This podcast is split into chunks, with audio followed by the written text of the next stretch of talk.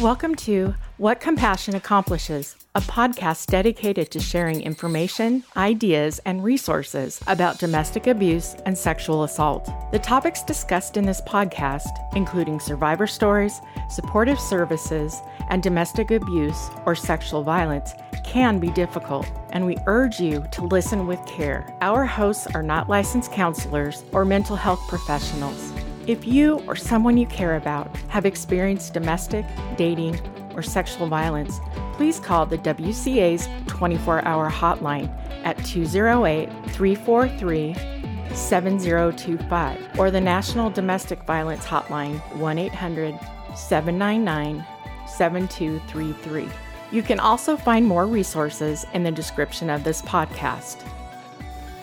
I am Corey Michaels with Auction Frogs, along with Becca McGuire, WCA Outreach Specialist, and this is What Compassion Accomplishes. How are you? Good. How are you? Uh, wonderful. This this is going to be a, a, different topic today as we uh, welcome our guest, Dr. Veronica uh, Salazar, WCA's program director.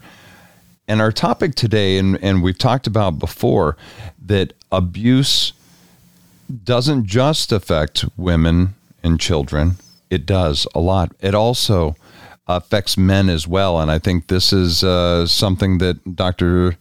Uh, Salazar is very equipped to be able to speak to. How are you today? I'm doing good. Thank you for allowing me to come and join the conversation. Yeah. And even though not not talked about as much um, when it comes to uh, men being the focus of abuse, it it's out there and it's prevalent. And I think there's because of that. Uh, maybe it's the, the the masculine quality or whatever, uh, wanting to say that you're being bullied, abused, anything like that. That goes against everything that we were raised as guys um, to be. And so I think there's even more of a situation where we kind of bottle that down and don't talk about it. And well, with anyone, you hide those feelings and they're going to come out at some point and usually in ways that aren't aren't good. Um, what it, what have you seen with? I know you have worked with many um, in both your private practice and with the WCA as well when it comes to men and abuse. I think um, for me, one of the things that I realized early on in my career that when you think about victims or survivors, it there's not only one face to it. And I think early on, because of the research that has been out there and even the wonderful work that different organizations are doing, is very much centered in um, women and children. Mm-hmm. And I don't think um, that's a bad thing. I think there's great value when you think about that. However, I think it's important to realize that we need to expand that um, because, at least in the work that I've done as a clinician, um, I have seen that male survivor. And one of the things that they tell me is similar to what you just shared is this stereotype that's around who's a victim. And I think for me, it was so helpful um, when clients began sharing about their journeys and how difficult that can be, and just being really afraid to even name it, as you said um, because our communities and our culture, either knowingly or unknowingly, they don't realize there can be significant pain even for males. Yeah, and it's uh, it, it's something that is out there, and I'm sure Becca, when you when well you were able to be out in in public, uh, in doing you know the the different events and things, and hopefully we'll be again soon. Um, did you see or talk to a lot of a lot of guys, males or male identified, or was it primarily all uh, women and children? So primarily women and children, but I, I do think that that's a lot of the stigma behind domestic abuse and sexual assault and men male identifying people not feeling comfortable talking about it and being open with their own experience or even not even being able to recognize it. So mainly women and children. Well, and again, we talk about abuse comes in many different ways. It's not necessarily just physical abuse, um, mental abuse. Um, you know, someone that is, you know, every time you turn around, they're checking your phone and checking your your email and trying to control everything that you do, keep you away from your friends and and all of that. Those are all forms of abuse, monetary, you know, uh, abuse, where controlling the purse strings, as it were, of the house, and those are all things, men, women, whatever. Eh, that that is straight abuse, and no one deserves that. And there's help. There's hope that is out there, and that's the big thing that we want people to know. Absolutely. And I think um, when we think about all that painful experiences, going back to what Becca mentioned and even some of the things that you shared, is really thinking about sometimes that label is even difficult for um, male clients to actually kind of name it that that's what's happening for them. Mm-hmm. Um, they know something doesn't feel right. They know there's pain around um, feeling powerless because um, they fear that if they leave the situation, they're going to lose their children. Um, feeling like uh, at any given time, as you said, it could be physical or mental. Um, and sometimes my clients would share about experiences that were so profound, even in a kind of mental um, impact to them.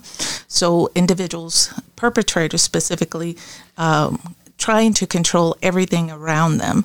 Um, so, I think for me, one of the things that I think about when I'm hearing all this pain um, is really recognizing that there is opportunity for healing.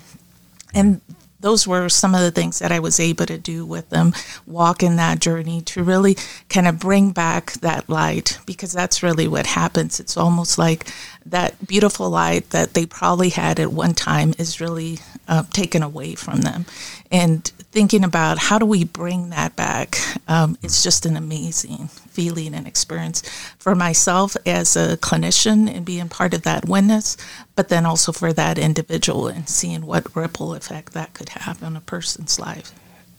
And yeah, I, I, I think part of it that that comes out as we've talked about is that uh, you know I'm a I'm a guy, I'm strong, I can't be abused, um, but it's also the societal feelings on abuse. It's a lot of times automatically that the male is the abuser, and unfortunately, in many too many cases, that is the case.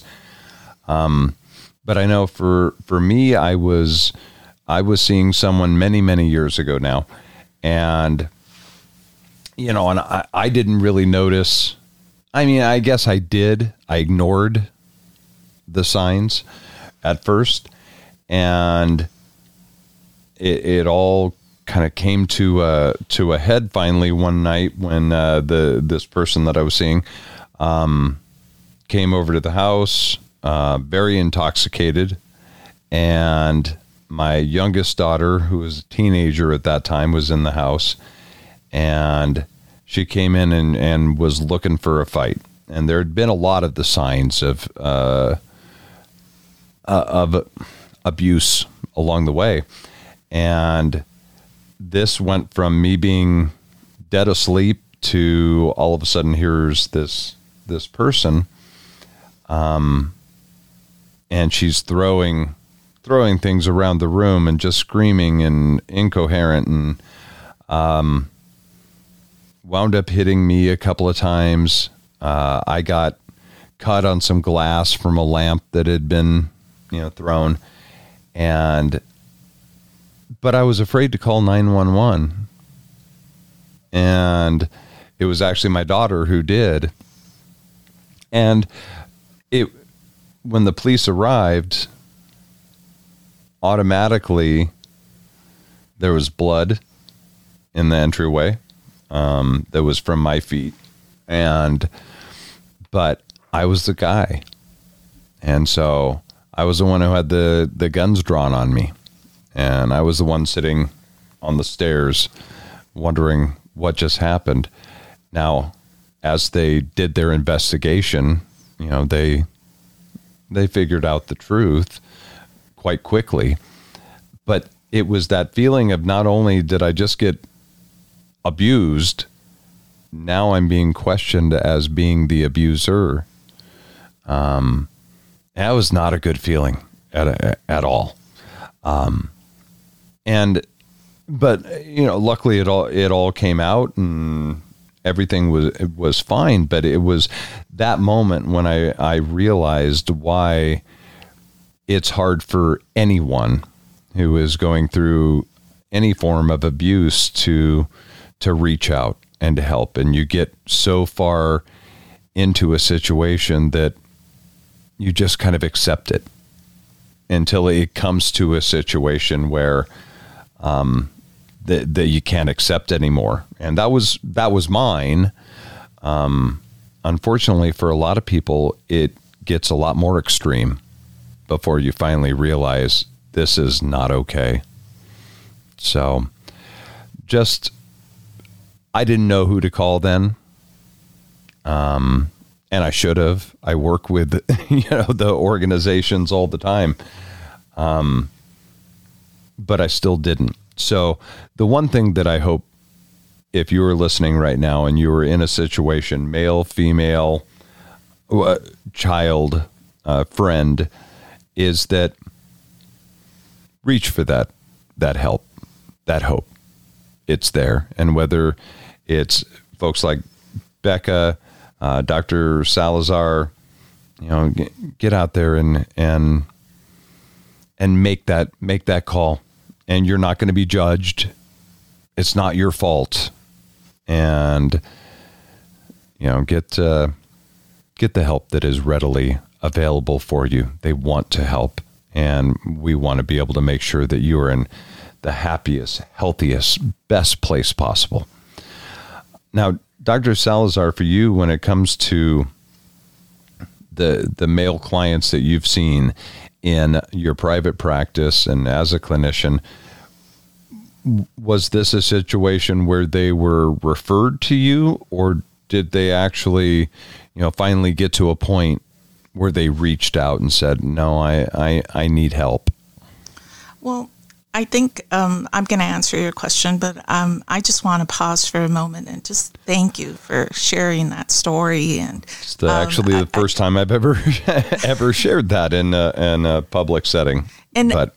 and I think um, that's not a small task, and it is powerful and meaningful. And I hope people that listen to your story um, bring some awareness about what that pain is. And um, even as you share in this moment, um, experiencing that with Becca and myself, and it's a profound um, experience and information and very telling. And I think um, that's really what this conversation is about: is unmasking what the reality is of domestic abuse and sexual assault. Um, that's what happens. It, it, keeps hitting. So I appreciate your vulnerability and sharing that. And um, I think that's really the direction that we want to go. That individuals are not alone, and that there is help out there.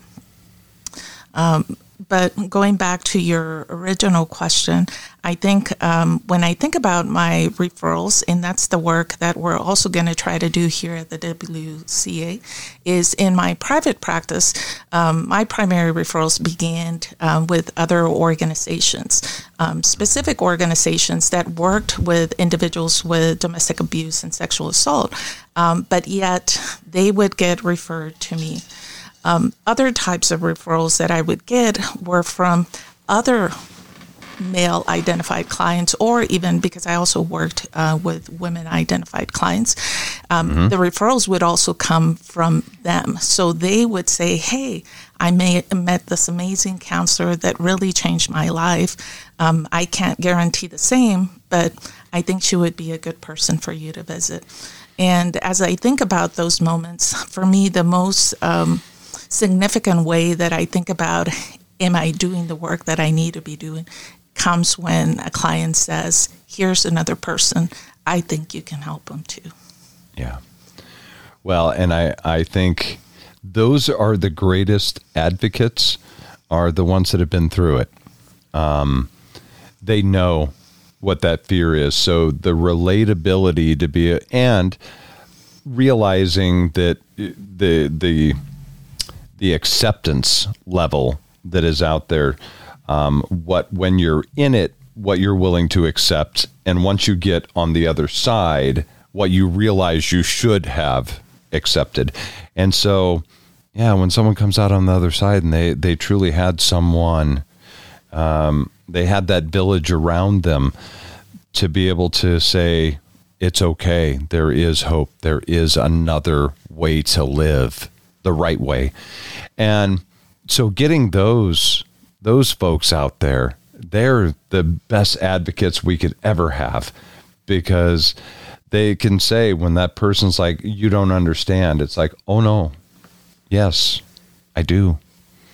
And when you're ready for it, there's help.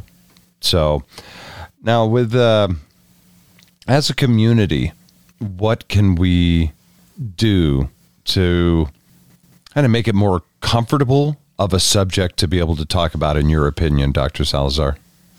I think for me, one of the first things where it starts is education.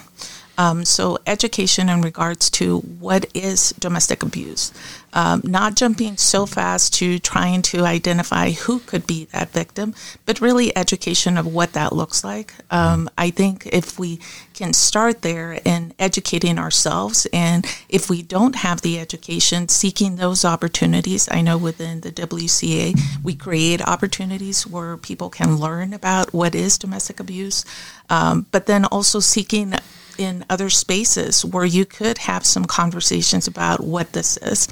Um, I think, in my opinion, that's one of the primary goals um, that we need to be working towards. The other part is which is a little bit more challenging, is removing this kind of idea of what is a typical client. Um, because a typical client um, can be anybody that um, is out there. And um, sometimes when I get this question asked to myself, I say, just look in the mirror. Mm-hmm. Guess what? That is a typical client. That could be you. That could be anybody that's looking in the mirror. Um, so I think also removing this idea that um, it only looks one way or the other, right. Um, and also be ready to listen because um, the signs are out there, the things are happening. Um, I think by the time um, individuals come to places like the WCA, things have escalated so far out that it just feels so helpless. And I'm hoping as a community um, that we all engage in this conversation and don't allow people to live in isolation with that pain. Nobody deserves that. No. And I think one thing that has come along. We're still we've still got a long way to go, um, but it's not as taboo to talk about now as it, it used to be even 10, 20, 30 years ago, where you just kind of hid in the shadows because that was just going to add to your pain if everyone was just going to be going, oh, look at him or look at her. That you know, they're the ones that have it. And so that just is going to compound the situation that you're in. And it's getting better.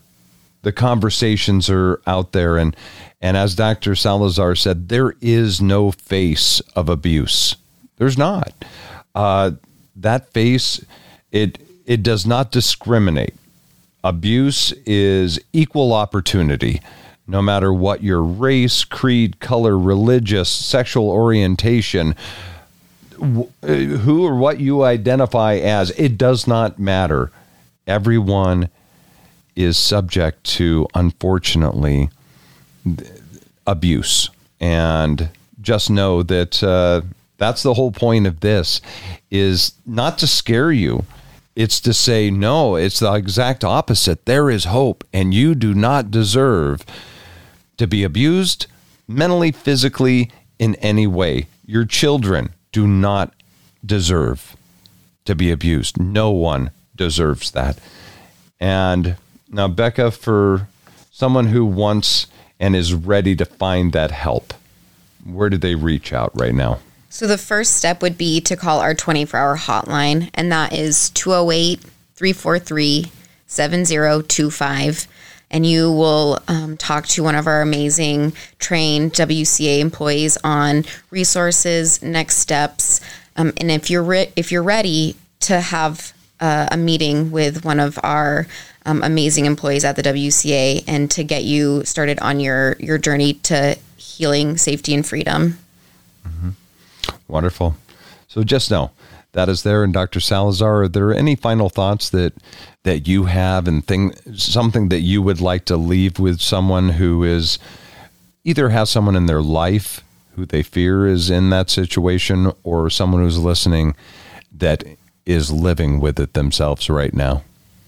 I think for somebody that's witnessing that from a loved one or just somebody that's close to them and they just wonder, um, I think probably the first thing is speak up and speak yeah. up in a way of listening and wanting to listen, um, not in directing, but really speaking up and stepping into that conversation with that individual and just being that good listener because we don't understand yet what's happening. Um, and then um, the second part of that, if you're in that situation, um, I think the first thing that you want to know that you don't deserve this. Nobody deserves to live like that and that we are here and we want to this is why we do this work. This right. is what excites us in the morning and what really kind of turns the page for us. So we're excited to contribute in that process. So do know we're here and there's hope and um, we don't rush anybody into anything um, we will move at the pace that you want to move um, so know and trust um, that we're here with you all right. Dr. Salazar, thank you so much. And Becca, thank you once again for joining me for another edition of What uh, Compassion Accomplishes. Of course. I'm always so excited to be here. And thank you so much, Dr. Salazar. I'm so excited to see what we can accomplish at the WCA together. Absolutely. So please, any all the contact information that you would need is right there in the description. And we look forward to talking with you again on another edition of What Compassion Accomplishes. Thank you for listening to this episode of What Compassion Accomplishes. Again, if you or someone you know has experienced domestic abuse, dating, or sexual violence, please call the National Domestic Violence Hotline at 1 800 799 7233 or the WCA's 24 hour hotline 208 343 7025.